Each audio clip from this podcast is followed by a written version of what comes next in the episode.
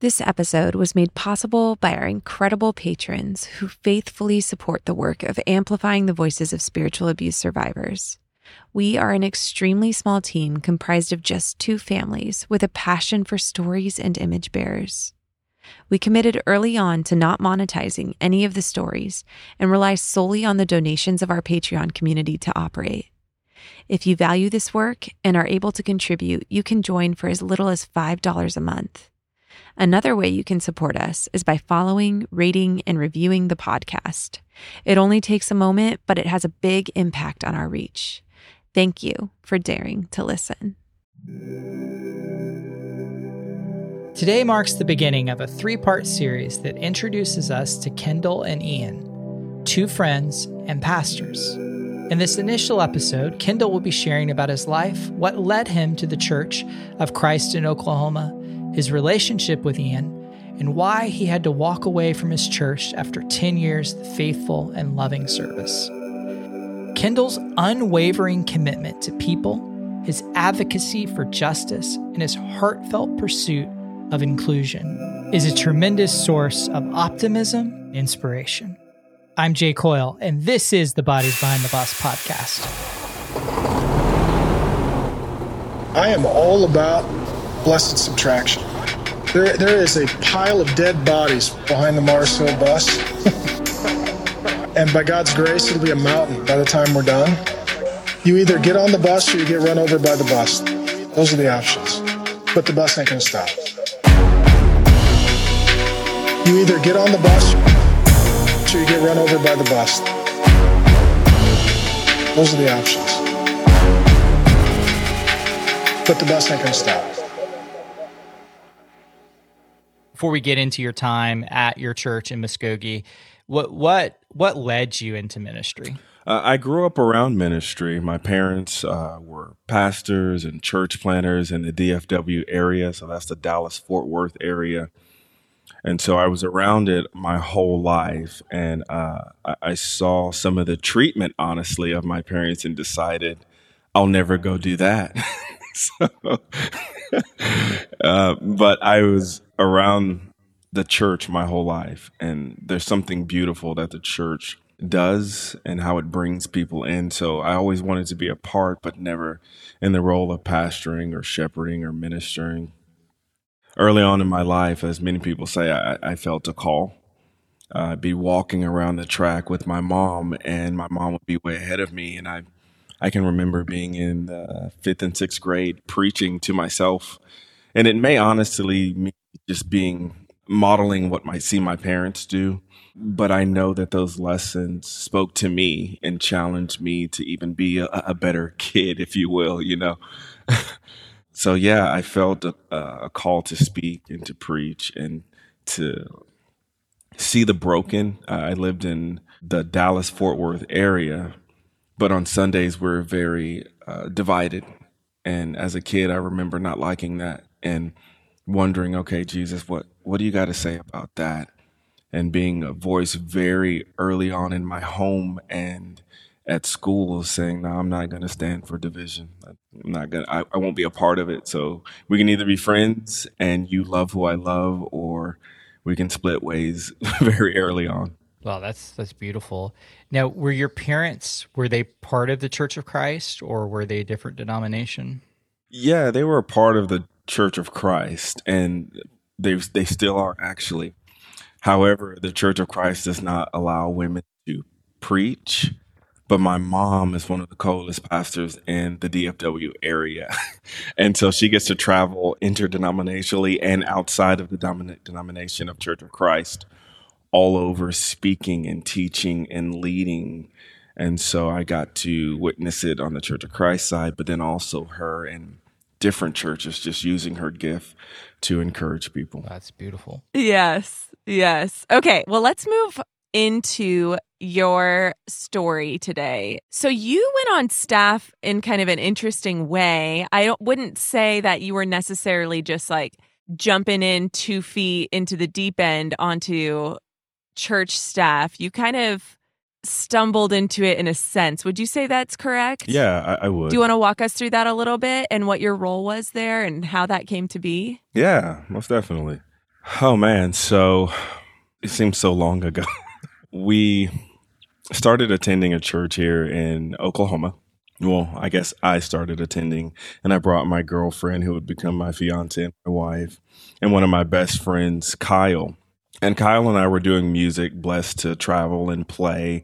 He's actually still playing with We Are Messengers. And we go into this church, and I see it's a predominantly white church, but I see a few black students there from the local college. And I'm like, yeah, they're there. I'm going to be here. Beautiful thing. Let's figure this out together. I just signed a music deal with Church Boy Records out of Oklahoma City, and I was getting ready for what I wanted to do. And my girlfriend saw a need to get involved with the church. There were about, like I said, three or four black guys and two or three black girls. My wife is white and Native American, and she was like, I feel a connection here. I want to be a part. I want to love these students well. So she gets plugged in. She grows that ministry from two or three young ladies to about 25. And she was like, You need to get involved with the men. And I'm like, No, never. and she just pray about it. And as I prayed about it, I realized that my life overlapped theirs in so many different ways. And then after a while, hanging out with those guys, I said, you know what, I do need to get involved here. Um, and over time, it God does this weird thing that as you get closer to Him, the things you love become less important. And so music became less important, and whatever I was striving after was just like, uh, the important thing is them right now. And I thank God that my wife, now who was my girlfriend then, saw it and persuaded me and loved me into that space. So after about two years of volunteering, I became the college minister there. And I spent time, my wife and I, growing that ministry to about 45 people, sometimes in the building and well over that on campus. We took that ministry serious in, in a way that these students were in our home. They, many of them actually are still a part of our life today here in our hometown. They just didn't move away. I did want to note so you came on as like an official capacity staff wise as the college yeah. minister, correct? Yes, yes. And I, I honestly, kind of reflecting back, I think that having 40 to 50 students in a predominantly white church who are black and brown, I think there was some of that, hey, they need someone in leadership who looks like them and who can be a voice at that table for them and so I, I give credit to the church for recognizing that and wanting them to know that they have representation. Uh, it takes a turn to the south a little bit later, but the initial, hey, we see you, let's bring Kendall on. And there was a lot, if you ever done college ministry, it's messy. There's a lot of hurt. There's a lot of uh, trying to figure out who you are and needing someone at 2 a.m. 2 a.m., 3 a.m. to come to IHOP and sit with you. so it, it, was messy. And so the church was like, hey, this is a full time position because my wife and I were doing it full time already. Uh, we just weren't getting paid for it. What was the, it was, you said it was predominantly, predominantly a white church. And then now you have a group of individuals who are coming in that are, you know, not white, right? You have BIPOC voices right. coming in BIPOC people coming in. How is that perceived? What was the culture like of the church, and then how how is that perceived now that the dynamics shifted within this church? Uh, there was an internal struggle that kind of manifested outwardly. Um, it was, we love to have you students here. We want to feed you. But one of the things the students did very quickly was like, we're grateful for the food and the place but we we want a presence and that's totally different. We want to be a part. Many of these students were churched and they were praise dancers and drummers and singers and they wanted to take up space. They wanted to be a part of the church. So it brought about some serious conversations. Are these students or are they members of the church? And the shepherds actually ended up having that conversation at a meeting and they they they fell to me on the side of exclusion that they're students and not members. Uh, but I love the students. They were cancel culture before cancel culture was here. They were like, no, we're not going anywhere. And we feel that this is home. So we're going to push back. And they brought real conversations to our shepherds as to why can't we serve and why can't we be a part? Why can't the women serve and pray and lead here? So they brought um, a shift in our foundation and a crack in the foundation, actually, is what they exposed. And I think it's important too for as we kind of get progress in the story. Kendall, you were on staff for ten years, correct, at Yes. this church. So Yes. so when this when you kind of took over you and your wife took over the college ministry or started the college ministry really and then you kind of took that over as a staff perspective that was like what year one and two basically Actually, uh, even that's a hard story. My wife should have been the college pastor. okay She should have been.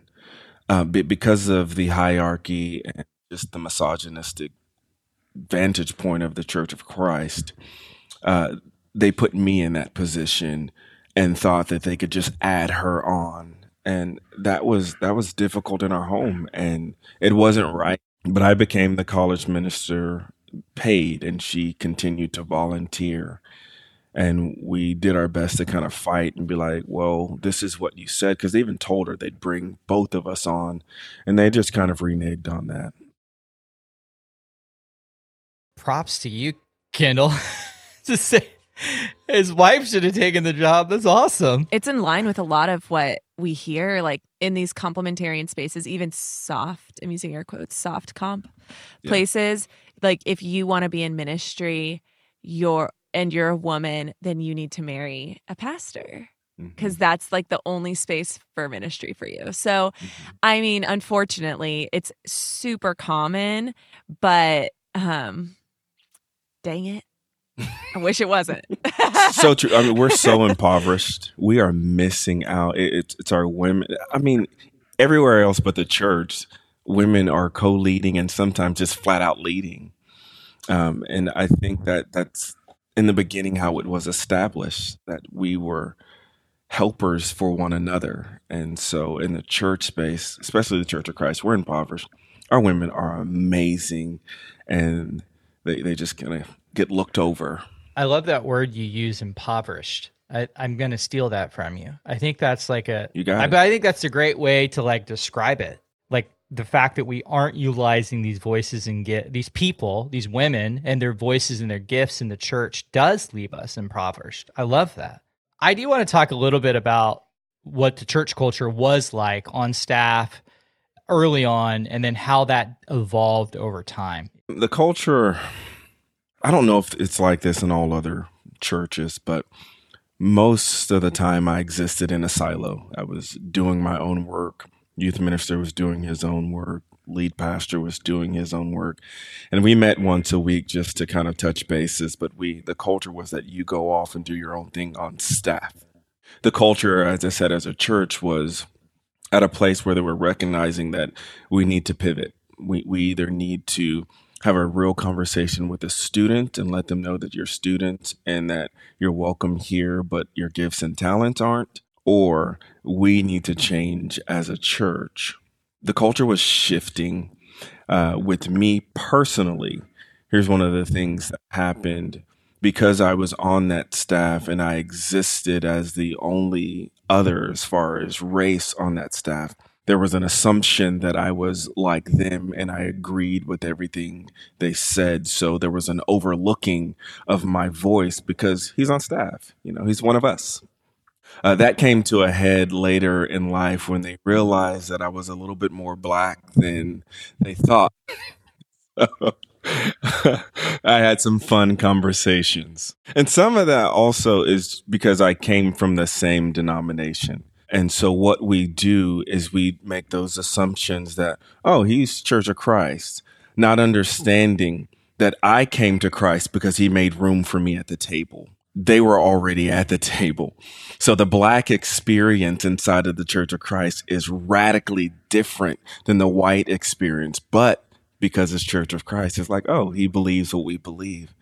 Um, but I, there's a drastic difference in how we see Jesus, even in the person, the physical person.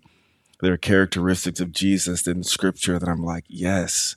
And then when I go in the church, I'm like, no, that's, he didn't have a perm as, uh, Lecrae says. so, so the experience, um, is just given to you when you step into the door. Do you think that the college students over time picked that up too, where they felt like that they just didn't fit in, like they weren't going to be able to fit in here? I guess I'm trying to understand a little bit. I know the college students, there ends up being an exodus of these college students. What was some of the mm-hmm. things that they were going through that ultimately led them to be like, I'm, I'm not, either I'm not safe here or I'm not welcomed here? I don't want to speak for all of them. I will say for the church, they were loved as well as the church could love them. But one of the things, even as I walked into this space, I said to myself, I'm not going to code switch. I've listened to enough of your podcast that I can just be me here. And so, one of the things that the students did is they code switched the moment they walked in those doors. And so they knew, at least for the initial period of them being there, that I need to go along with the culture and not bring all of me in here once they ran into what they perceived was love, they started to let some of those barriers down and they realized that this isn't the place for that. So, to kind of answer your question, my position was one of the hardest I've been in. I had to welcome people who looked like me and answer some very difficult questions that they have. One, is the love real? Like what I'm feeling, is it real? Am I welcomed here and can I be all of me here? And the answer to all of those questions was yes and no. The love is real. But what I found inside the church is love became a barrier to not let me really get to know you. Oh, I love you in Christ. You're my brother. You're my sister. I love you. But in my world, if I love you, then I'm going to get to know you. I'm in your business, how you treating people, how your finances, why did you just yell at your kid? Let's talk about this. But in the church world, because I said I love you, understand you don't get to come anywhere past that. That should cover every question you have. So the students pressed in and they said, Hey, we want to sing. We want to lead worship. We want to drum. I want to dance. And the church said, No, but we'll give you one day out of the year to do a college Sunday and that went well for the first few Sundays, but then the students were like, we want to do more. And the shepherds had a meeting, and I became a gatekeeper, sadly, to tell them if you want to use your gifts on a regular basis, you may need to go somewhere else to do it. And they did. They left. And the church, like specifically, if I remember, and I and correct me if I'm wrong here, specifically in the area you're in in Oklahoma, it is a culturally diverse area, right? Oh, yes. So, I mean, it would make sense then that this church to be a true makeup of the population that you're serving, it's going to be culturally diverse. It should not be predominantly white. Is that accurate? Correct. Okay. It is. Maybe around 2017, there was a census taken and we were 49% black and brown, 51% white. But I think here in 2023, it's, it's reversed. Okay. Wow. So then, how did the church then interact within the community?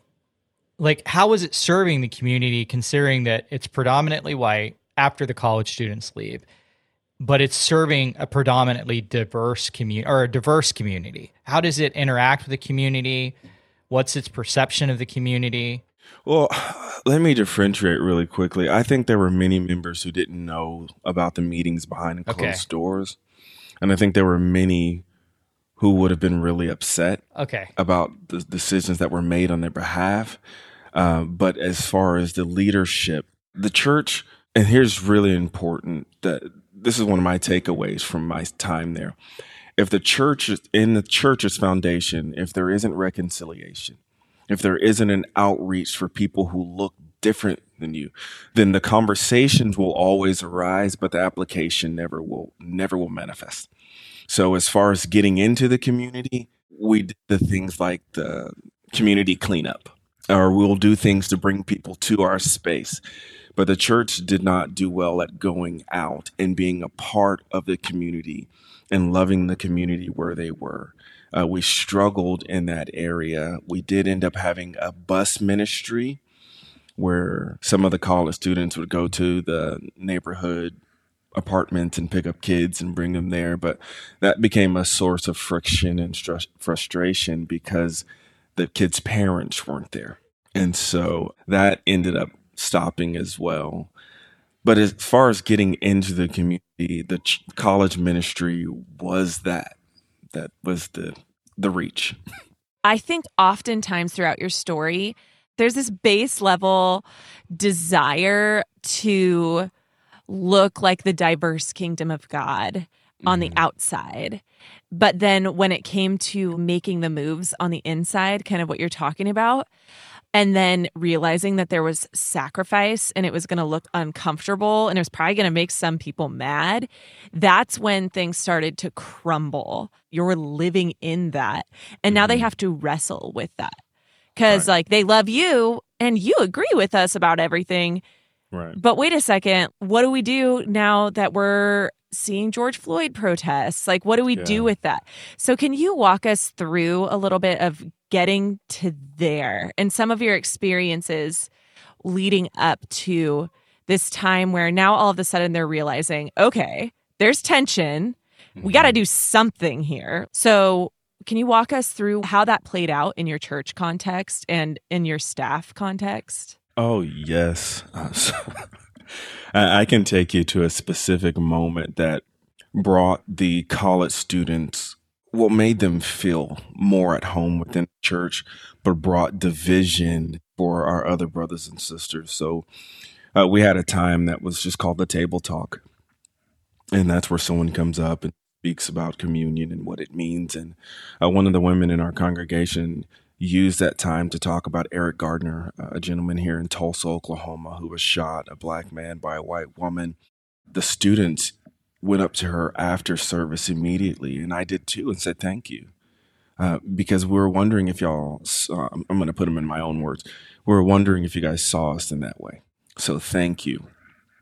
Uh, my white brothers and sisters is like, keep politics out of church. And we're like, this is not politics, this is a life. And that's what happens. If you put people into these social systems, you never have to care about the soul. So we were like, no, we feel seen. And that brought some division. Uh, they brought me in and had uh, kind of an intervention. The shepherds and their wives, a couple weeks after this, brought me in just to say, How are you doing? And I said, uh, like every other black person, I'm scared. They did something that I want to say was in good faith, but what, didn't realize what they were doing. It was ignorant. They told me that you're okay. You're one of the good ones. Just be good. And what they tried to do was give me their favor or their privilege, not understanding that if I put a hoodie on, when I left that meeting and walked in McDonald's, I don't get to say, hey, this brother said I'm good. No, I don't get to carry that with me. So it, it was hurtful that you don't see that I have reason to be afraid but I understand the tension that they were in. Um, it's hard to wrestle with what's in front of you sometimes and to say, what's my role? So I want to understand, but also say, wait, you missed it. So there were two moments where the church had to really wrestle with one who was helping lead them and two what were the people who looked other than them sitting in the pews worshiping with them as a body of the christ saying hey, I'm hurting and I hear you talking about Jesus, but I know Jesus would have said something about this and you're not. I don't even know. I, I can't comprehend what that means and how you feel about that. But like the fact that you would have to just like think that and say that, like that they don't understand that dynamic. How do you feel safe in that place? Like after that happens, like did you not feel safe, or how how are you able to have so much grace? That's really what I'm coming to because like I, I mean, I mean, I can't, I cannot put myself in that position, nor will I ever be able to.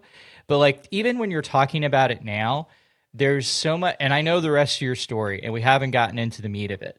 How do you have so much grace in that place? Uh, let me back into that and say that I didn't have so much grace. You didn't. And I don't. Okay. There is a wrestling within my soul with God daily. Yeah. Uh, just last week, I'm like, God, when are you going to stop this? Yeah. So it, there isn't a, I see people and I say, I want to be good to this person regardless. God help me because I'm struggling. Uh, today, keep people out of my way, God. Just, just let's, let's just me and you walk. Or, God, I don't have nothing good to say. Let me just not say nothing. And then there are times when I did say something and I need to say, Hey, I'm sorry. Uh, I messed up. I shouldn't have said that. I know that I hurt your feelings. I use the word privileged a lot in that context, and I hurt a lot of people's feelings, man. They did not want to hear that word, and I'd have to say, I'm sorry. It's what it is, but I, I don't want to hurt you by that word.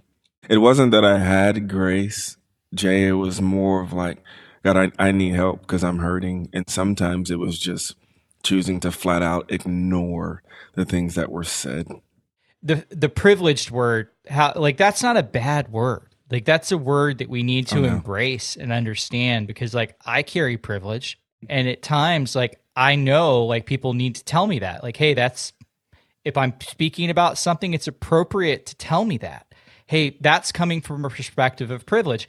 And as a person especially as a white male we can't be afraid of that. Like we have to we have to that needs to be part of our walk because that's mm-hmm. good that's good to be called out something like that and understand where you're overstepping or saying something out of ignorance because that gives us a mm-hmm. chance to bring what you talked about which is reconciliation or restoration or healing and that's a good mm-hmm. thing. So i don't want us to be and i'm talking to my my fellow white males out there. We need to not be afraid of that term but we need to be open to hearing it because it's not a bad term we we made it bad because we feel like we're losing power. We're not losing power. We are embracing the fact that we have it. We have privilege. Yeah. And it's okay that people say that to us. And it's a good thing. something that I'm wrestling with as you even say that internally and that I wonder if like a listener would be wrestling with internally. So I'm just going to voice it right now as we're moving in is what responsibility you have to say sorry to someone whose feelings are hurt by a word that's not hurtful. And then what I started doing internally cuz you are a pastor in this context was thinking through that is such a delicate balancing act that you were having to walk Mhm. to minister to these people who are having hurt feelings over things that that shouldn't hurt their feelings Right. and not very many shepherds do that lay down themselves and walk that painful road to disciple and care for their flock but it was at such a great cost to you I can say I didn't know that I was doing that in the beginning. Um, my view on life is a very simple model. I really believe we're better together. So it was like with those lenses that I was connecting with people. The shepherding part of it is something that each pastor knows you grow into. Now, this did play a huge part in how I did shepherd as the lead pastor when some very ignorant things were said to me, but I didn't know it right then. It was just like, man, how can you not see we're better together? And that's kind of why I continue to have conversations. Um, that was like, hey, well, I don't know if it's my job, but I'll share my life with you. I'll share my experiences. And I don't even know if I was hoping that it would change them, but I was hoping that they would see me. It was a weird space to be in. It was a hard space to be in. And at times you just want to say, man, um, let's go find some more people to hang out with. Yeah. Bye. yeah. Oh, goodness. Can you walk us through some more red flags and then kind of move us into, I guess, the big crumbling? Can you walk us through some of that? Yeah, um, the red flags happened pretty early on. Honestly, within two months of me being there, I needed to go see some finance team, and I go and see this person sit in their office. And I understand uh, I was new there on staff, and this person wanted to connect with me, but how they chose to connect with me was really weird. I love sports, not necessarily to watch them, but I love to play them. And that's one of the things I think he knew about me and wanted to bring that into that space of our first meeting. And he talks about the old baseball team here in this community. It was a part of the Negro League. And he shares that with me, talks to me about how whenever they would play, people would use the other N word. And he chooses to use it in our setting. And I'm like, okay, wait, do I correct him? But this is my only source of income right now. This is an older person and a shepherd. Let me sit with this one, go talk to uh, Amy, was my wife now at the time, and just see how do we navigate these waters. So that was red flag number one. The second, we're in a shepherd's meeting, and our college ministry had grown tremendously. Excuse me. One of the shepherds was like, Hey, there is a black a cappella group in Tulsa who are killing it right now. We'd love to bring them here. And my take, I'm a very laid back person. So my take was like, okay, if you think they'd enjoy that, go ahead. So he introduces it at the meeting. And another shepherd is like, why isn't Kendall bringing this up if he wants to do it? And I sat back and I watched this kind of open up as the first shepherd who introduced the idea was like, well, I approached Kendall, so I thought I'd bring it up. And the other gentleman was like, no, he is his ministry. He needs to figure out how to do this. And so I just stepped in and said, hey, well, the gentleman said, hey, the shepherd said he wanted to bring it to our students. It doesn't bother me. So go ahead. And he fires back and says, Your the words were arrogant and you have a chip on your shoulder and you don't know how to yield the privilege given to you. And this is a very prominent leader who I'm sitting back and watching. He didn't know I'm watching. I'm I'm a watcher. And I'm watching him with his wife and with his children, and I'm taking notes. And I haven't had any real interactions with this guy. So that hurt. I go home and share it with Amy. I'm new into the world of pastoring. So the other side of me is just like, just hit him. Like, show him the chip on your shoulder. Like, you've only been in the job a few a few months. Go get another one. I end up calling him and saying, "Hey, can I meet you for lunch?" He was like, "Yeah, what for?" And I say, "I'll share it with you when I get there." I go to his town and meet for lunch, and I say, "Hey, you said some things about me that obviously you know something, and we we don't interact. So how do you know this?" And he simply said, You saw an old version of myself kind of come back, and I apologize for that. And I didn't let him off the hook. And I was like, I, under, I appreciate that, but how do you know these things? Uh, they were personal. I have a chip on my shoulder. Um, I'm arrogant. And he just kept going around it. And I just said, Well, thank you. Uh, thank you for your time. Thank you for lunch. I forgive you. But that one still hurts to this day because of how valuable he was in ministry there and how everyone looked to him for the source of wisdom. And my first interaction with you, it was less than pleasant. Let me put it that way. Right. And a leader of that prominence putting defining words onto you is yeah. is not something small. In no. any of us who have worked in any context, but I mean, I've worked in ministry contexts. If you have a, a leader like that putting words on any other staff member or leader within the church like that, then that is really who they become in the mm. eyes of many. Yeah. Well, and they and he didn't go back and apologize to you publicly either. So now the staff, right? No. They all don't know that conversation happened, mm-hmm. which is even more troubling. Yeah. And so uh, I just kind of become more of an introvert in the meeting when it's my time to share. I share what I need to share we're moving through the Eric Garner situation and the loss of so many. And, and I'll move us into one more. This does get brought up in the meeting after they have this intervention come to Jesus meeting with me. The shepherds who weren't there were informed about what happened, uh, about my fears. They want to pray over me.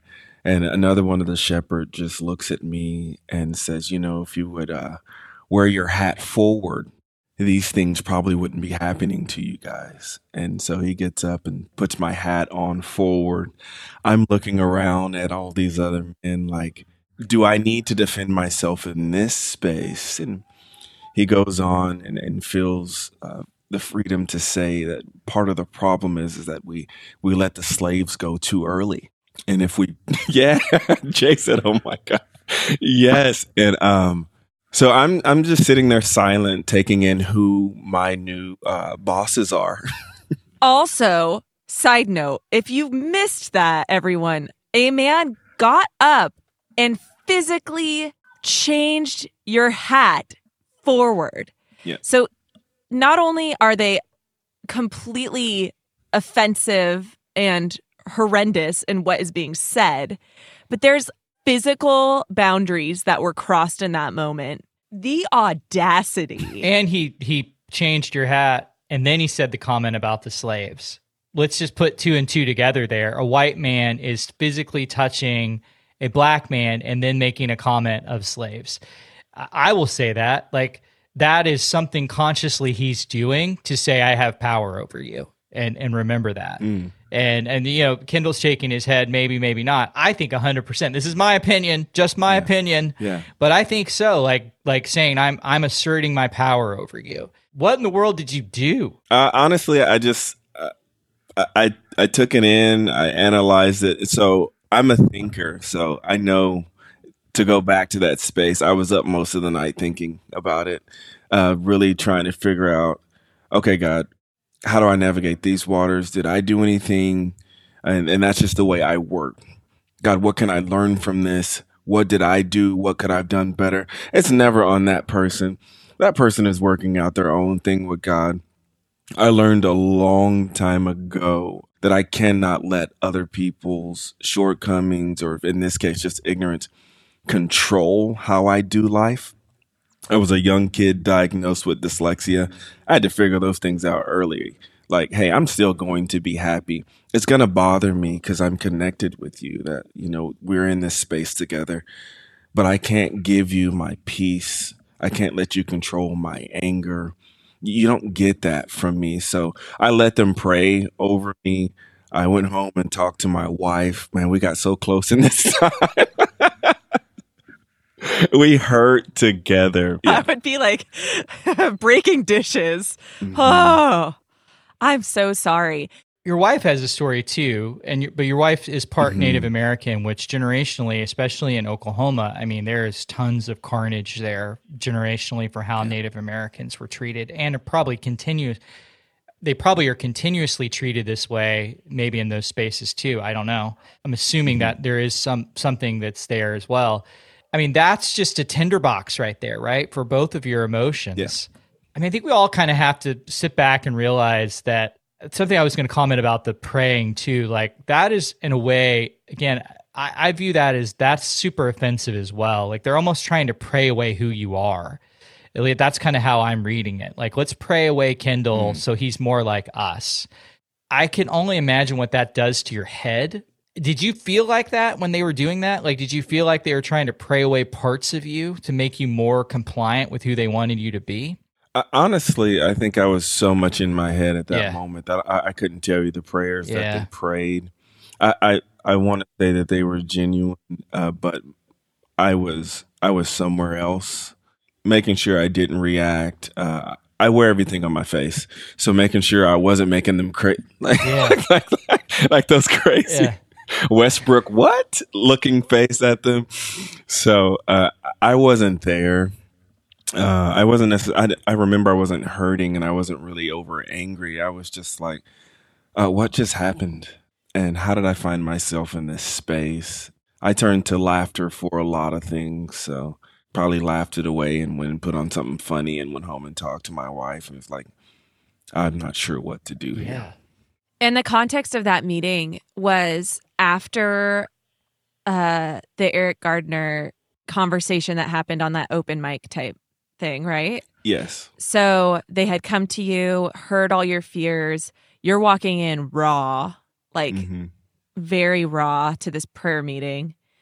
And this is what happens in that context after you trusting them with like some very deep personal pain that's really sad. And it, it does gross me out that the prayer happened. And I do think that there's like this like well meaning side to that.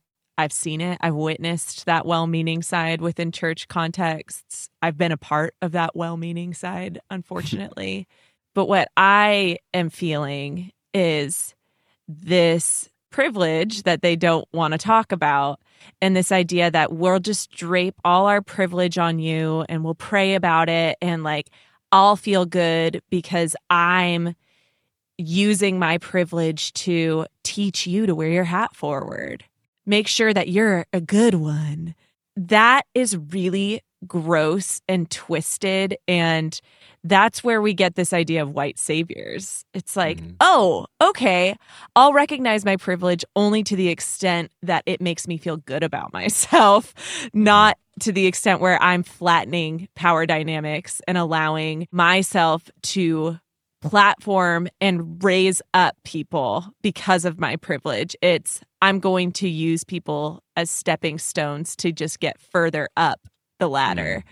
I don't think people oftentimes, especially in church context, I don't think people are recognizing that or know they're doing that. I think mm-hmm. that there's like this surface level, again, back to the conversations that they're even having both publicly and privately in your church setting there's a surface level understanding of we want the church to be this diverse kingdom of god this diverse family but i don't want to be uncomfortable i don't want to feel the consequences that it's going to take to get us there and those are worthy consequences, but people don't want to do it.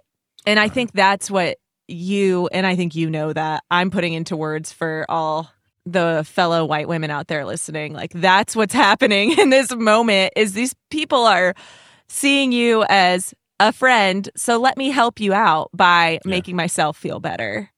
It's like this idea that they know you're a good one, so you'll be safe is such a ludicrous idea. Like, what world, how much power do you think you hold as a human being that you're like, all knowing view of another human is going to protect them outside of your presence or even in your presence. It's wild. But it doesn't end there. And I think anyone listening knows that because our nation didn't really change much after Eric Garner. I, I want to say one thing before we get to the next part of this, because I think this is important too, because a common thing that we hear is uh, just preach the gospel, preach the gospel. Here's what I would say when someone shares their story, when a person of color, BIPOC voice comes in and says, Here's my story, here's the pain that I'm going through, right? We think the p- correct response is prayer or what have you. But if we want to mm-hmm. really stick to the gospel, Jesus didn't pray over people who came and shared their stories. He entered the story with them and was present in that moment. You know, there's countless stories that you can go to. One was Lazarus. When Lazarus died, he wept because everybody was crying. Yeah. yeah. And so, if we're truly being the gospel or we want to stick on point with the gospel, then stop praying when people come and share your stories and listen and lament. You don't have to have an answer. Sometimes people just want to share their story and feel like you mm-hmm. hear and see them and are there with them. And so I, I yeah. a lot of a lot of people will be like, preach, stay, stay on point with the gospel. That is staying on point with the gospel. What you're doing isn't the gospel. You're trying to just make yourself feel better and gloss over it. It's ugly and it's and it's gross and it's uncomfortable. It's uncomfortable to stay in the moment, but that's what Jesus would do. Yeah. And can I can I add to that really quickly just because uh, someone tagged me in something just like that on Twitter. I'm I'm just going to love. I'm just going to do the gospel thing. Uh, the truth is, is if your foundation is not connected to God's righteousness, your love may feel like hate to people of color. Your gospel may be offensive, and not in the sense that it offends darkness, but it just offends dark people. it offends people who look like me. So you're right. It, it, it goes so far beyond my favorite story encounter in the Gospels when Jesus touched the leper because he didn't have to. But that Greek word means that he literally felt pain in his stomach. Like when you see someone break their wrist, like how you cringe.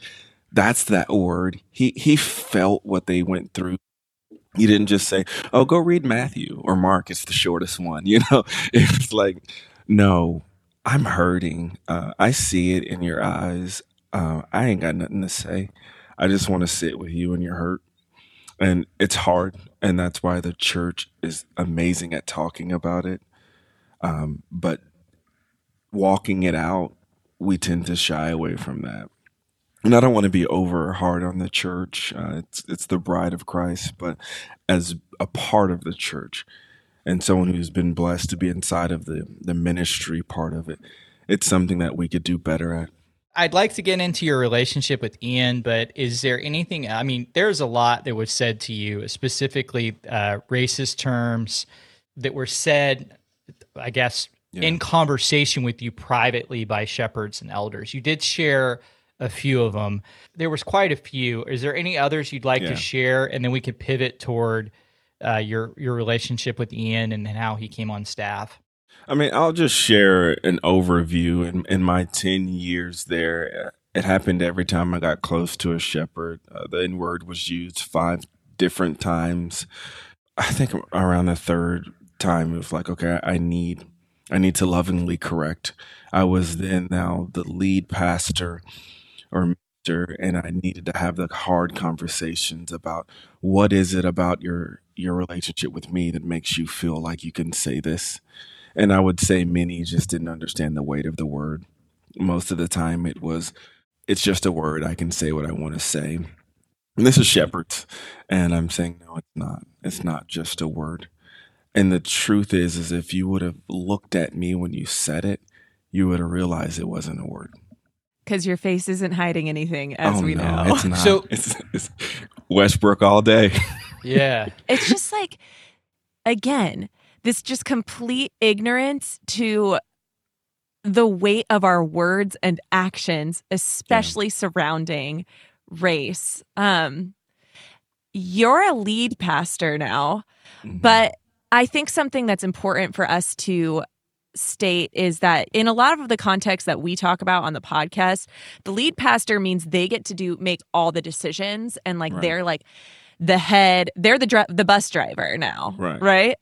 That is not how Church of Christ works. Uh, right. So can you just explain just real quick a little bit of like the the power structure in that space? Was there like a main voice that held more power in this space? Uh, primarily, it was the shepherds. Uh, when I got there, the pastors didn't even really have a vote on critical issues, and I fought in that space to be like, no, especially if we have people in here who look like me, I need to be able to speak. And so uh, we did gain a vote, but the shepherds kind of lead the church, and the ministers or the pastors project the vision and help us put systems in place to get us to where we're going. So, if we're trying to make a parallel, maybe shepherds would be considered like elders, like an yes. elder board. Mm-hmm. Okay. And the ministers and pastors are not part of that team. We weren't. Right. But then, um, so we would we would come into the shepherds or elders meeting and kind of say what we need to say, and then they can ask us, to uh, to leave.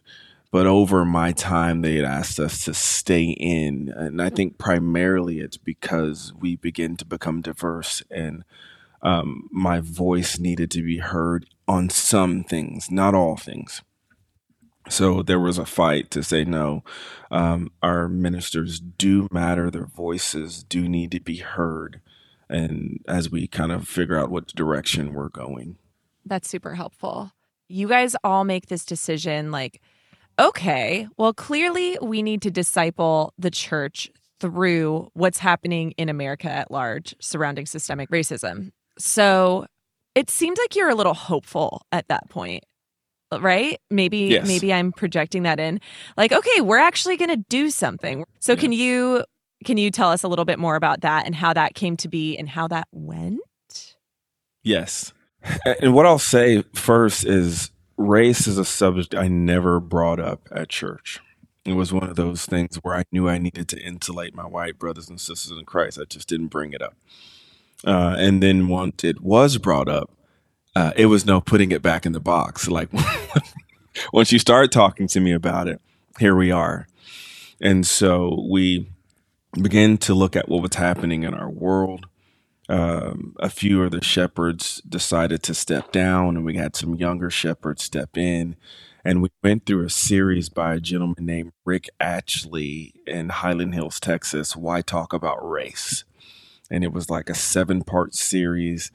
Um, we hired a team to do a strategic operation out of Tulsa to come and look at the history of our church, the history of Tulsa, and put together a plan on how we could become more diverse.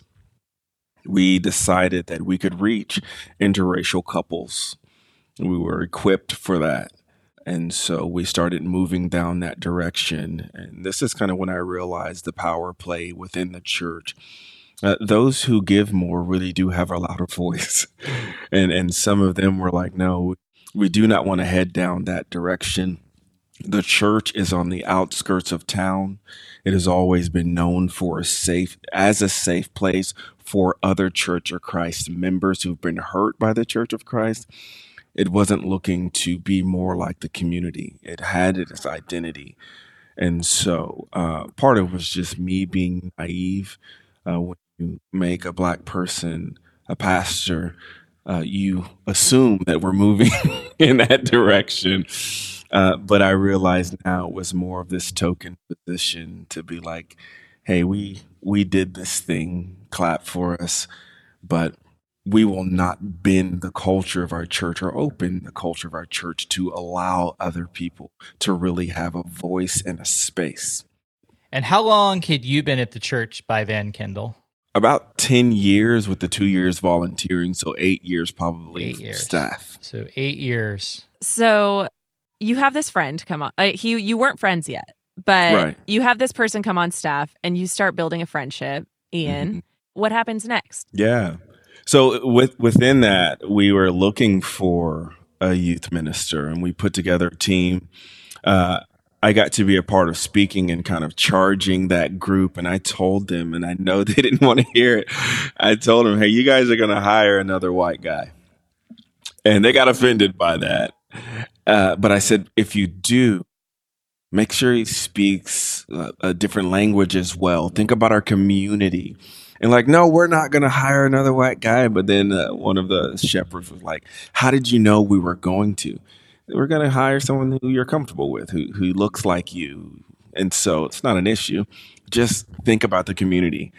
Uh, they bring Ian in, uh, and the shepherd that brought Ian in was so gung ho on shepherd, but it was also the shepherd who told me, "We want to help Black people in our community. We just don't want them in our building."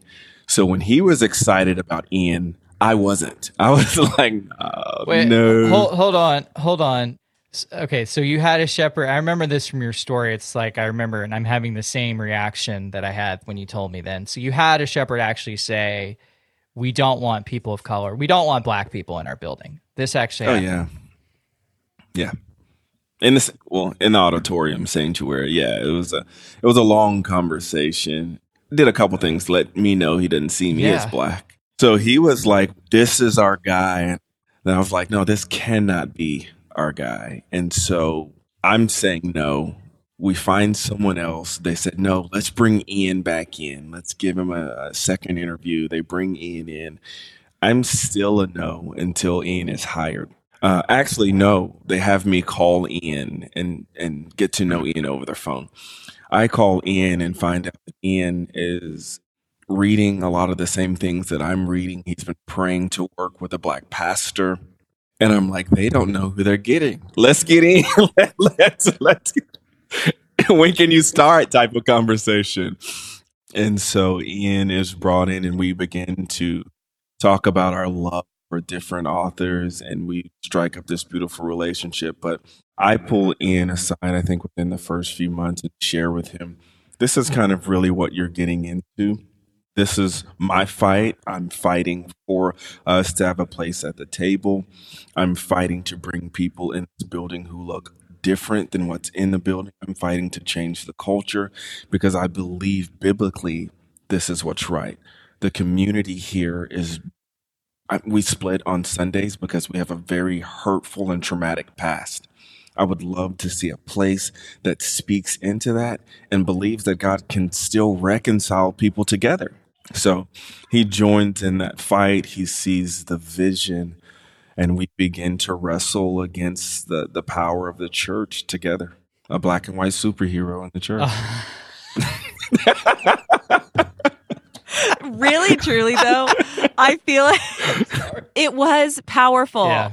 Like your friendship was powerful, and it's an Mhm. example of what could have been. Yes. And that's what makes the next part of your story so freaking infuriating. You guys are doing the work. You're Yes. continuing forward within a strategic operation that you thought everyone was committed to.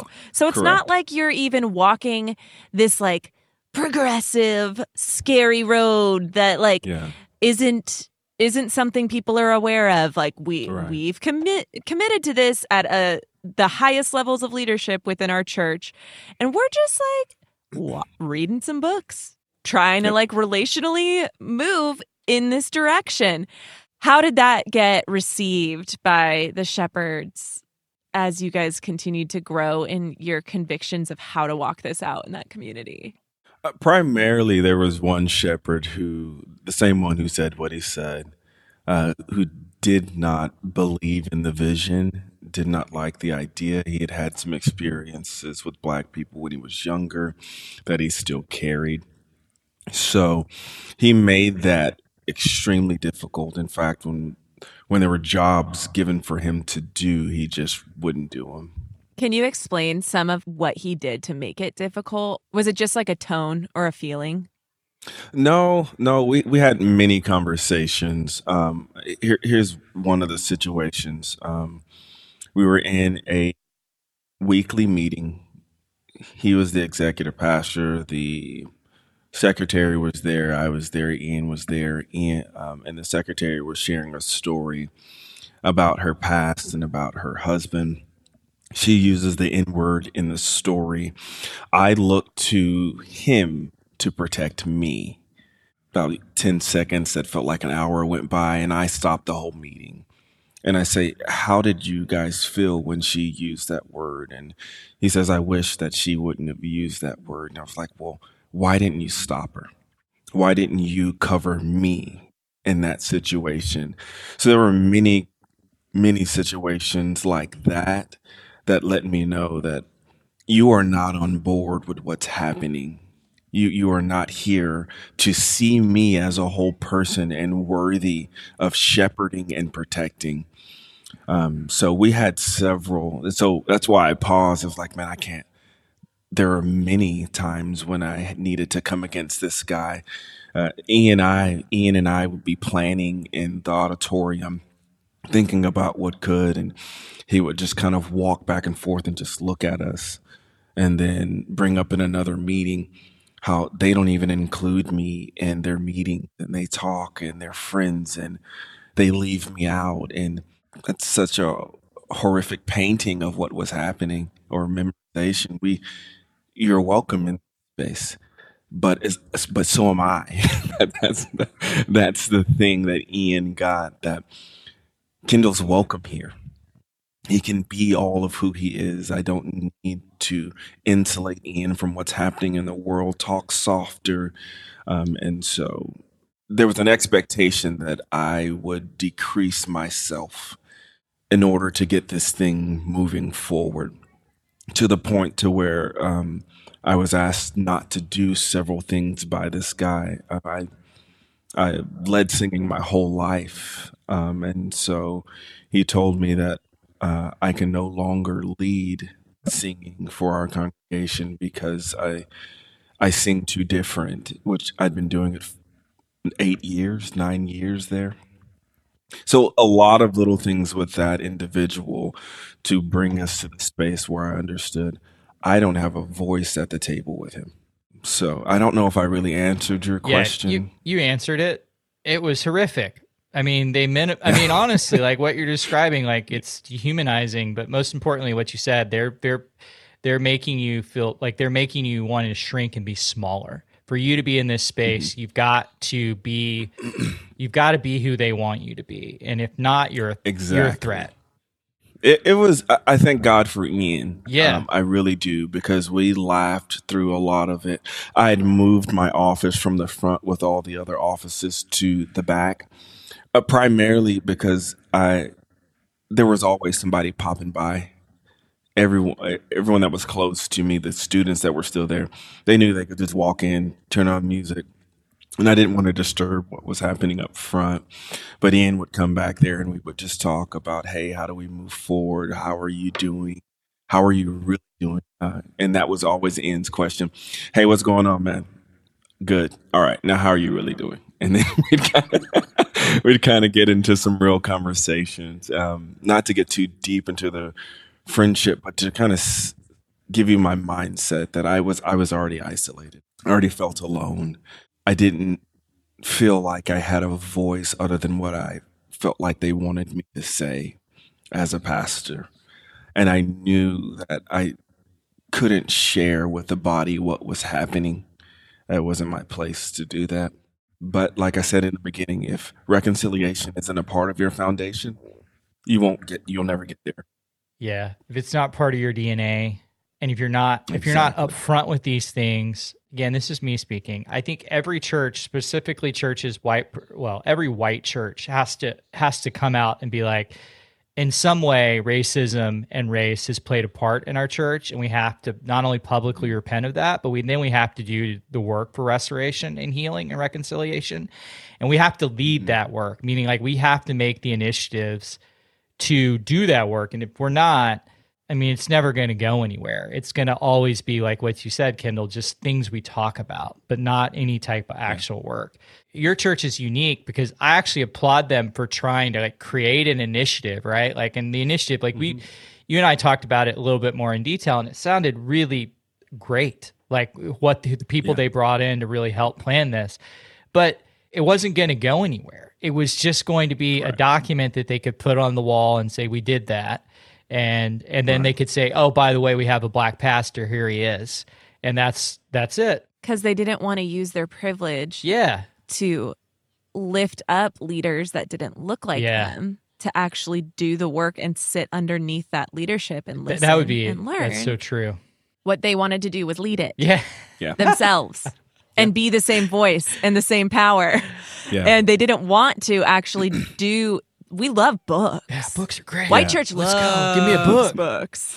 We Yeah. we love to read a book. We love to do a book study, but like doing the work, yeah. like actually giving up power and privilege in order to make the fundamental changes we need to make to start this reconciliation process Yeah. to actually have tables where we're not having to fight to bring certain people to it but we're actually expanding and growing and cultivating this space. Like that's not going to happen unless white people loudly give up their privilege mm-hmm. to allow voices that are not white or that view things differently or have these beautiful different point of views than our our norm it's going to go nowhere and it is Yeah. just a certificate so we can make all the plans and read all the books but if we're not willing to take the next step which is what you and Ian thought you were doing Yeah. Yeah. then it's a certificate. Going back to you having this like very firm moral resolve within yourself. This is who I am. This is my beliefs. You're not bending to just being a certificate on the wall. You're saying, no, I believe more. I believe in a God who desires this for his people. Like, we have mm-hmm. to wrestle with this, we have to confront that. Again, back to this amazing grace that that is to the church to have voices and and people that are committed like you and Ian were in that moment to say I believe more for you because Jesus loves you Yeah. enough for me to say, stand up and say, we can't keep doing this. You can't keep doing this. Like, I'm mm-hmm. believing more for you because you're an image bearer of Jesus and this doesn't look like Jesus. So, how do I encourage you and exhort you to be more like Jesus in this moment. This is you loving them. This mm. is you providing grace, being an example of grace to them and care. Oh, good Lord, though, it did not get received that way. but God chose to put the words to life through the name, through the life of Jesus and become man and mm. become his words and enter into spaces publicly and feel things and talk to people. So, yeah. f- for racism specifically, in dealing with racial reconciliation or restoration, or I'm going to say another word, reparations, that we aren't even talking about, but things that we should be talking about in the church, we mm-hmm. have to enter those conversations not with words but with actions and doing things because that yeah. is the christ-like thing yeah. to do because that's what god did for us and mm-hmm. so it's important to understand that when we say preach the gospel but we do nothing it's a contradiction to doing that the gospel is living yeah. those things Amen. yeah he didn't just fill the empty tummies with words he filled them with fish and bread maybe so true. And it's a part of who it's part of what he's been doing, even back in, in Exodus, you know, when he's telling them, hey, when you live, hey, leave some of your gardening, leave it out for the other people that are walking by. There's always been sojourners. And his job is to restore everything. And so, especially relationships. So when I when I see this from the character of God and I see the church, it's like, what are we reading? And and who are we modeling after? He, his heart has always been to bring all races and nations, not races, only one race, but all nations to himself. All right. So I want to get to you leaving, right? What what did you decide to leave? You know, when did you decide to leave? And then walk us through that process. What are you feeling? What are you going through? And then how kind of the church responded once you left. Oh man, about two years before uh, Amy and I left, God put a passage just kind of on my heart from Proverbs, and it's it's simple, but it's hard to live out when when your finances are tied to your job. But He says, "The wise man sees calamity coming." And he gets out of the way, but the foolish man sees it and stays and reaps destruction. So I, I labored with that. God, is this destruction? Is it? Is this? Do I need to move? Is it time to move? And so uh, I wrestled with God in space. I didn't know that I was called to kind of cut my teeth there, to learn what it means to preach and proclaim and to pastor and to lead. And that, that was my time there. That was where I was getting my, uh, sharpening my game, if you will. Towards the last two years of my time, I really realized that I'm not here to pastor forever. Uh, I'm here to learn primarily about the own prejudices in my own heart. I'm here to learn how do I respond to racial pressure? How do I continue to fight for a dream that I can't see physically right now? Those that was my breeding ground for what I believe I'm called to do, but I had to go through it so that I can teach it. So we'll move to about the last six months of me being at the church I was at. They begin to try to force me to leave because they had no grounds to fire me. My time there, I, I love that place well. I'd love the people well. I'd always been free to lay out my sermons, how how I felt. I was led to lay them out, but they began to say, "Hey, I need six months of your sermons." uh, give me the outlines, give me the references, give me the sources. Like they wanted everything, and I'm like, kind of, where does this, where's this coming from? But then that verse, oh, calamity coming. I see it, and so as I they begin to put more on me, and I want just the listeners to know if you're a part of a church that's 300 and under, the pastor does way more than pastor. So I'm leading songs, I'm doing worship slides, I'm doing video and video editing, I'm doing the teaching of small groups, still messing around with what youth is here. So they're putting more on me. Like, okay, this is intentional. And do you have Ian doing that with you? Yes, he is. He's starting to, I'm starting to share that load with him, but I also didn't want to put way too much on Ian because his job description was evolving as well. They were going to try to, mm-hmm. I think, make him do youth and children in some way. And so Yeah. I already knew how to do what I've been doing for years. So I was just like, hey, if you can't help out here, let's try to split some of the the governing duties of, of worship. So Are you both feeling this weirdness, this shift? yes, yes, we are. Yes, we're we're slowly uh, the conversation about reconciliation is kind of stopping, and it's more of we have some squeaky wheels. Um, we have some people who are wondering about the direction of the church. Anytime you hear those conversations, there are people with power who we need to honor their voices. And then the conversation takes a pivot to we just need to wait till some of the older people die off and then can move in the direction that we want Yeah. to. Look at that Seriously. We are waiting for older people to die off for generations and after generations. When are they all going to die? yeah.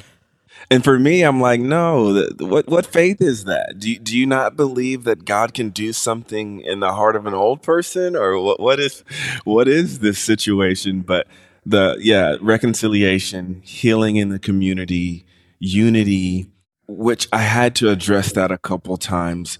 The concept of unity and uniformity, they had confused what they were saying was unity, but what they were wanting was uniformity. Come in here and be like us. Which what we agreed upon unity. I can be all of who I am in here and know that we're better because I'm in here or they're in here. So once we started looking more uniformed again, I realized that we're not going to go after this. So Ian and I begin to have those conversations of um, what do we do? Um, we're, I'm committed. It- my whole family is blended. Uh, my wife, like I said, is white and Native American. My children are mixed. Um, I'm all I'm all in on this cause. There is no going back for me. You you realize you're at this point where this is not going to happen. Right. and ultimately there's some other situations that play out with Ian and his departure that Yes. that are not ideal. And then at at what point I guess what I'm trying to get to at what point do you realize I'm going to have to leave? This is it and I'm planning for for how to to leave. And what did that look like? Man, I, I guess it was speaking with my wife and talking about the dream of what church should feel like. Um, we began to dream about a place called Belong, where people could belong and have equity at the table. And I'm sitting at um, the church where I work, dreaming about that church. um, and my hope is there, and, and my vision is there, my passion is there. And it was somewhere within that last six months that I, I kind of shut down there. I stopped preaching. I asked for some time, uh, play some video. I gave them the sermon outline that they asked for. I had told the shepherds a, a long time before that if we move down the road of reconciliation and we pivot off of it, I would leave. So they already knew that I'm committed to this with them. And when I had a real conversation with one of the shepherds about our executive minister who was racist, and he let me to know that I would need to fight that on my own. I knew we weren't moving in a space of reconciliation. And so it was then I let them know that I'm going to be looking um, to step down. I need to I need to heal. And so I took the rest of those six months. I would come in and do my work at the office, and then I would go to Honor Heights Park and I'd walk and I'd pray and I'd talk with God. And I found some mentors who led me into the space of Howard Thurman, his teachings, and I began to heal with his vision of Jesus and the disinherited, and a few other books about surviving Black trauma and acute trauma. It was in that space that I knew I'm not done pastoring, but my time here is concluded, and I'm very grateful for what I learned here. And it was also in that time I was like, okay, I'll never share this story. Uh, and then here you guys come, bodies behind the bus. I'm like, wait a minute. I'm one of the bodies behind the bus. You are. And I thought You I was are. driving. So- Oh. so I need to share. I found my people within your group to heal and to to learn from. And so it was in the last six months of my time there. After what Ian, my wife, and I wrote something on Facebook that went against leadership, just saying, Ian, we love you and we support you. And when we decided to publicly support Ian, we knew we were stepping down there. So painful. Something that I love about that for you and Ian is just how isolating these situations can be. Like you lose mm-hmm. this community that you assumed was your family. Yeah. And oftentimes, survivors of abuse in these contexts don't have even their closest friends or sometimes yeah. even family members publicly say, like, you're someone I love. Mm-hmm. I love you. I'm not okay with how this went down.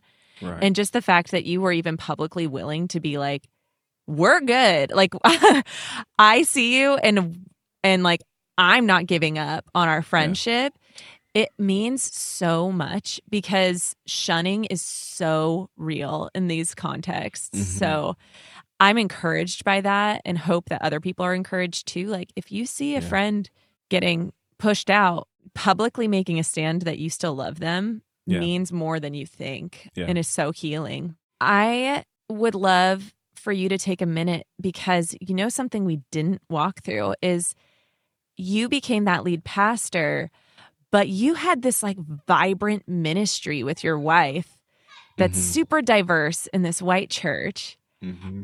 And it kind of just like poof. Yeah. Can you explain why that happened? Uh, or what led to that a little bit? Yeah.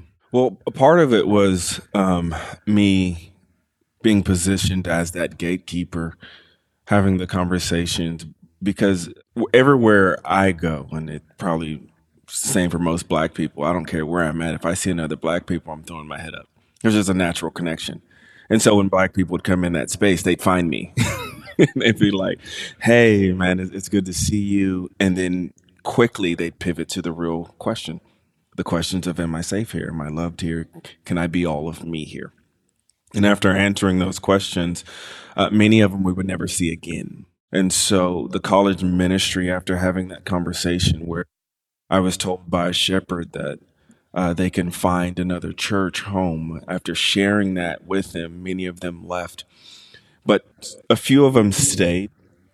And the college ministry went from the college ministry to a young adult ministry and and that began to take on its own form of life and so we would have church and then we would have church. You know, it was a different feel back there. I don't know if that was competition with the body uh, on the other side of the partition, but it helped me to understand that there isn't harmony here for people who look like leadership here. I would always have to walk a tight balance, and I, that's not something I wanted to do. So, in seeing that, I begin to understand that people like me will never be welcome unless there's more in leadership. And that's not something that was going to ever happen there in, in, in my lifetime. But until we have more voices at the table to where I can't be dismissed. And that's where Ian played a key role. Ian taught me so much. Watching Ian be a white man at that table was beautiful for me to see because I learned at that table they can dismiss me and they can ask me to leave. They could not dismiss Ian. He had privilege to be there. The only thing they could do was ignore Ian. But he had a right to be there. And I watched how Ian navigate that space. And I come to realize that wait a minute, this this is a space I can never have a voice at. Now they could choose to turn my volume up and hear me from time to time, but I couldn't speak with the same authority that Ian did there. It's not in the DNA. So that was the the light bulb moment that it has to be from the jump. From the jump, we have to have black, brown, white, Asian men, women, Native American who see the kingdom. And the vision of the kingdom is what we strive after over position You can keep the position stuff. We're here to do a mission, a mission of love. And it wasn't there. And so seeing it all come to fruition helped me to say, it, it's time to let them have it, love them, honor them. In my departure, my wife and I read a letter. They were supposed to bring us up and honor us, but they didn't. They just, a shepherd got up and said, Kendall has something you to read. Amy and I read our. We asked for to pray for us. None of the shepherds got up to pray for us. One of the members said, Hey, you guys just heard Kendall ask for prayer. Let's just do this now. He prayed on us and he sent us forward. And that was how it all ended in that space. I want to get to the end of these questions, but I do want to say, and if you have something to you, John, I, I want to say, like, what's upsetting is the fact that you, and we didn't share a lot of this in the story, but the congregation or the members of the people, you interacted with them frequently. They felt comfortable coming Oh, to your office, talking to you. You told me a couple conversations that were horrific, but then the way you handled it Mm-hmm. was was masterful. And they they had you had an open door policy, and people came in and talked to you. So the congregation Mm-hmm. you served and shepherded well that con- with that congregation. They loved you, and you loved them. Just think about this: you've served for ten years faithfully. You're leaving the church the men that lead the church don't even have the ability to come up and congratulate you and thank you and pray for you. They completely ignore you. In context, mm-hmm. in the SBC, you've had men who have abused people, who have been caught in infidelity, who have been caught doing horrible things, leave with their pride, with congratulations, all of those things. So if white privilege doesn't exist, right? This is a perfect example of white privilege here, where a white man can do whatever he wants, but he's going to leave well. Where you have Kendall, who has served faithfully, and there's no marks of anything on him other than the fact that he wants to leave and he has the right to leave, and that's it. They can't even Yeah. get up. All right, Kendall. So I, I two things. I would love for you to bring us forward what you're doing today with Belong. Um, you've talked Yeah. a little bit about resources. Uh, so if you want to share more about resources, you can. And then I would love to hear from you those kind of last three questions about you know what do you want to sh- why did you want to share your story you know what Yeah. would you say to people who are in similar situations and then i would love to hear what would what do you want to say to the church you can talk to the local church the global church or church leaders whatever whatever you may want to say with that so Well, I'll start kind of with where we are now. Um, my wife and I, uh, we walked through this together. We had a vision for a place called Belong, which God is doing a great work in now. We ended up starting a home church in our house. Several members who were a part of that church came to be a part of Belong. And this is how it happened. The shepherds there at that space beginning uh, began to spin a narrative about me. And when the friends of ours came over and said, What's your side? And Amy was like, We don't have a side to share with you guys. They said, If they're speaking bad about you and you're not saying anything, we're going with you. That says something about who you are. And we didn't know we were going anywhere. You know, we were at home hurting, and they were like, "Well, we'll be here on Sunday. we can hurt together." And and that's kind of the birth of Belong. We started just here in our house. We're now at the Martin Luther King Center. Uh, we're looking for a building. We're looking to connect with other churches with the same vision. And our, our mission is to reconcile people to God and to one another. Our vision is to unite our city. There has to have a, we have to have a real conversation about what happened here in this town. And I believe that's the work we're called into. As far as the body of Christ, don't be afraid of difficult questions. There's one great thing that Rick actually said in those series that the church watched. He said, if you have a black or a brown friend who's never shared with you their experience of being black and brown, you have an acquaintance. You don't have a friend.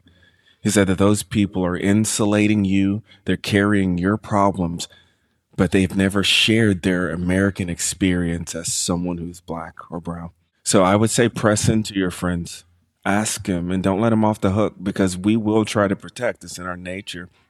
We will say, man, it's been pretty good. And don't don't end there. Say, no, how has it really been? Because I care. I want to know. So press into our brothers and our sisters. Press into your leadership. Ask, hey, why are we talking about the issues that are happening in the world?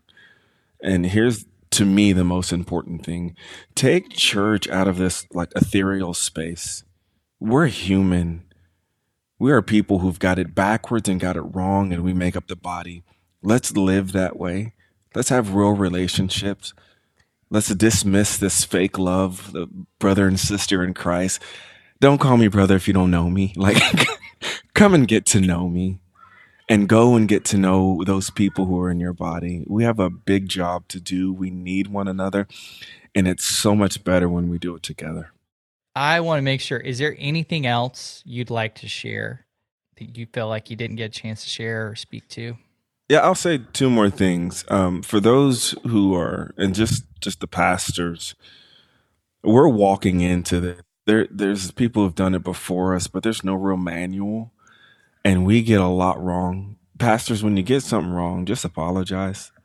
It goes a whole lot further with the people that you love to say, you know what, I messed this one up. I've done it several times as a minister at, at the church I was at, and I'd had to reach out to people and be like, man, I, I handled that poorly, and I, I'm sorry about that. Be human in that space. We don't have it figured out. And then for anyone who is a black pastor at a white congregation that feels alone, reach out to me. You are not alone. You are loved. You are put in that position for a reason, but that doesn't mean you have to take on trauma in that position. You have to find your voice of love that simply says to people, Hey, that hurt. I want you to know you hurt me. And those bring about real relationships versus what I did was I just was silent and it, it didn't work out well for me or my heart or anxiety. But be present, be fully aware of your emotions in those spaces and share with the body that this wasn't right by me. And uh, I feel this way about what happened. I think I remembered while you were saying that just now, this concept of taking up space that you shared with me on our phone call. Do you remember mm-hmm. talking about that? Like you weren't allowed to take up space there? I wasn't. Yeah. And I think that what you're saying right now is just so profound for for other pastors or or black men or women or really anybody that's not white that is pastoring in a predominantly white context. You're allowed to take up space. You're mm-hmm. allowed to be fully you in all of the wondrous glory that God created you in. Yeah. And I think it's really beautiful that you're just like, open to to talking with and walking what that looks like to make steps into that because it is traumatic. Mm-hmm. And I I mean I can't even relate on that level cuz I'm white, so I have that privilege. Uh but I have ministered in contexts where I'm not allowed to be fully me and it's mm-hmm. traumatic. And there yeah. are things I'm still working out years afterwards like yeah. can I exist in any space and be fully me? Yeah. And so I just think that's really wise advice. And I hope people that are hearing that are hearing it's not wrong. If you feel wrong for existing, yeah. that is not you. That is the yeah. space you are in that is wrong. Yes. Amen. I want you to have a second to share why you chose to come share your story because you struggled with that. Like it's been a yeah. journey for you to get here and share this story and for you not to feel wrong sharing your story. Yeah, yeah um, immediately, just as someone who I love the body of Christ, and so I I don't want to hurt it in any way. So initially, I was like, no, this is just going to hurt the church. But as I said, uh, Ian shared your podcast, and I believe wholeheartedly that I'm connected to Christ, and therefore I have His light in me, and I have an obligation to start at home first so often we believe that this light is just for the world, but the church is a part of the world. And we have an obligation to speak truth to the powers of church in the hopes of repenting and changing and me being in both positions. Yeah, I need people to speak truth. I need people to shine the light of Christ in my life that brings me to a space of humbleness. I don't have it all figured out. So I wanted to share for that reason that I, I feel that I have been in a place where I can see some things that maybe church folk, the, the body see, but don't feel like they can say it. I can say it because I'm still pastoring, but I feel like I've also been given the privilege to say it with love. Like, this is wrong. Not you are wrong. This is wrong. And that light that you've been ignoring inside of you, that's Christ saying, fix this.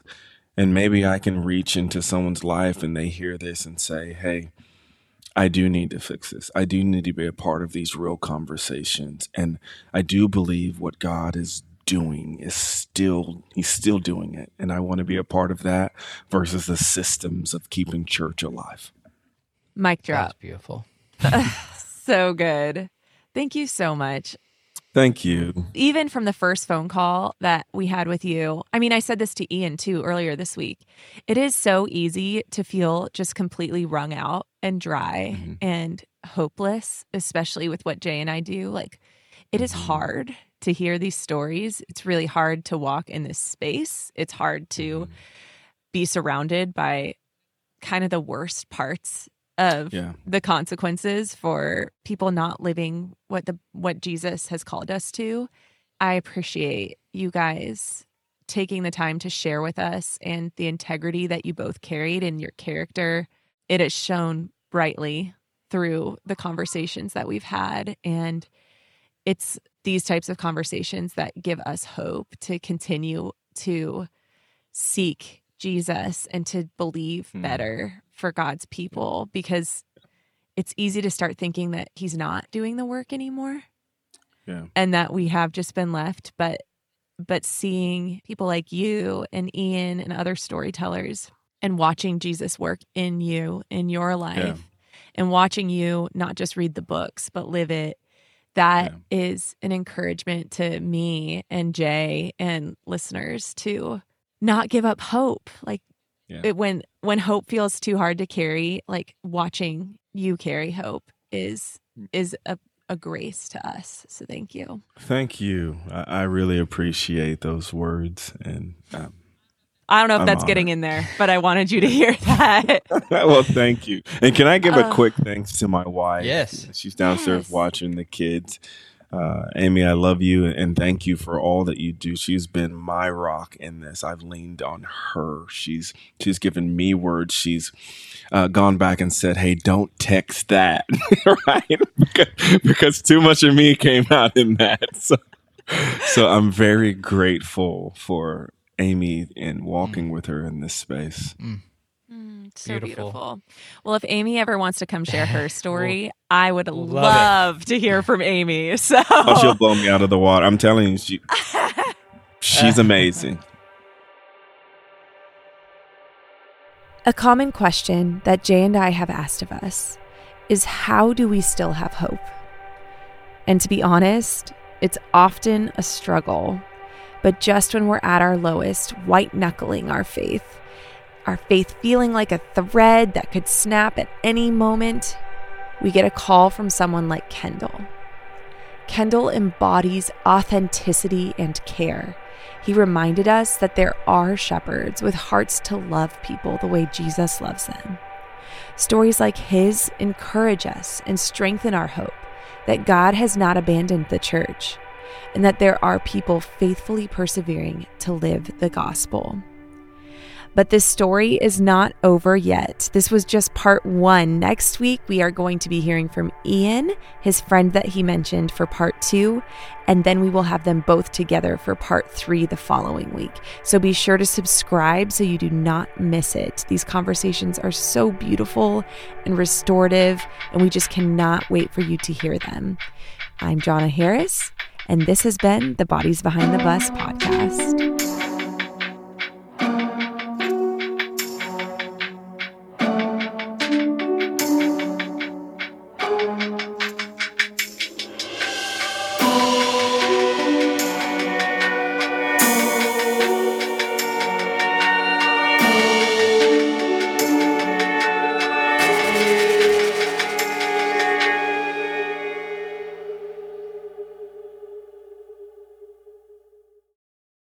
Views, thoughts, and opinions expressed here are the speaker's own and not those of this podcast. This content is presented for informational and educational purposes that constitute fair use, commentary, or criticism.